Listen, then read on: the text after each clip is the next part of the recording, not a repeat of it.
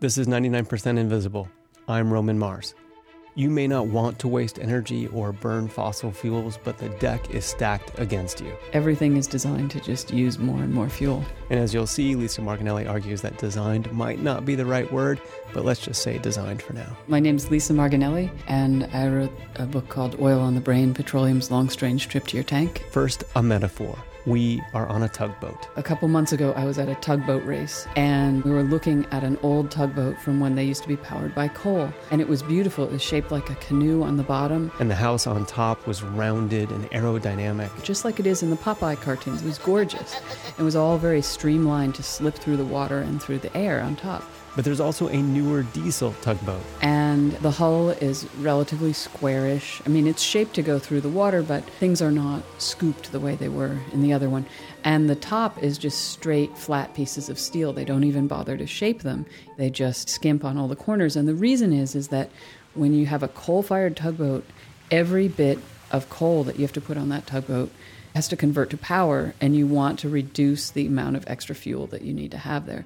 With diesel fuel, it's very easy, it's very plentiful now. It's much easier to just design the tugboat to use more fuel, to waste fuel essentially, than to shape the steel and design that tugboat to use less fuel. So fuel is our expendable in our economy right now.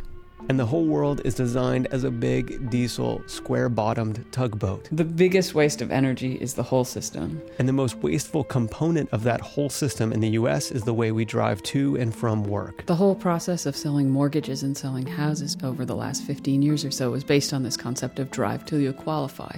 So you drove as far out in the countryside as you could stand to the place where you could get a decent rate on a mortgage and a house with a low enough down payment that you could make that payment and at the same time you'd get like more square footage in your house. And what supported that was that you were going to drive further to get into the city to do your job. And then what supported that was that there were discounts on really big cars. So if you'd been making that trip in a small car, you might have felt a little bit unsafe, but you could buy this like palatial car at great discount. And those big cars have horrible gas mileage. But that's not all. Everything along the way acts to burn more gas. Just stopping at a stoplight uses an enormous amount of energy. But it's not just the obstacles. Even barreling down the highway at top speed is a problem. Cars were tuned to be most efficient around 55 to 60. That's the speed the government used to test for fuel efficiency.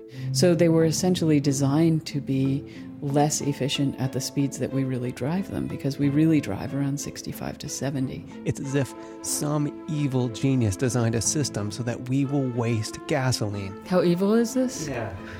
It's more much more banal than evil.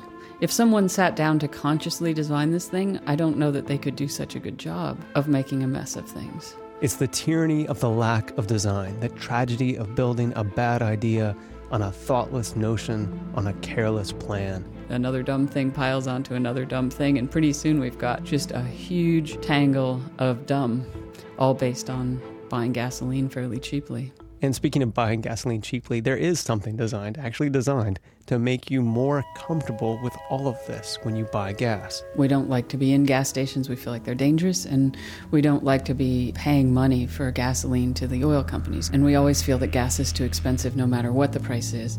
So, gas pumps have been specifically designed to sort of diffuse that anger. So, they did some market research and they found that people have warm feelings towards ATM machines and they had bad feelings towards gas pumps. So, they redesigned the gas pumps to look a little bit more like ATM machines so you felt like you were having sort of an intimate, warm experience when you were at the gas pump as opposed to thinking about hating the oil companies. Because we want an experience in tune with our values, even if what we're doing isn't. 99% Invisible is produced by me, Roman Mars, with support from Lunar. It's a project of KALW, the American Institute of Architects San Francisco, and the Center for Architecture and Design. Find out more at 99percentinvisible.org.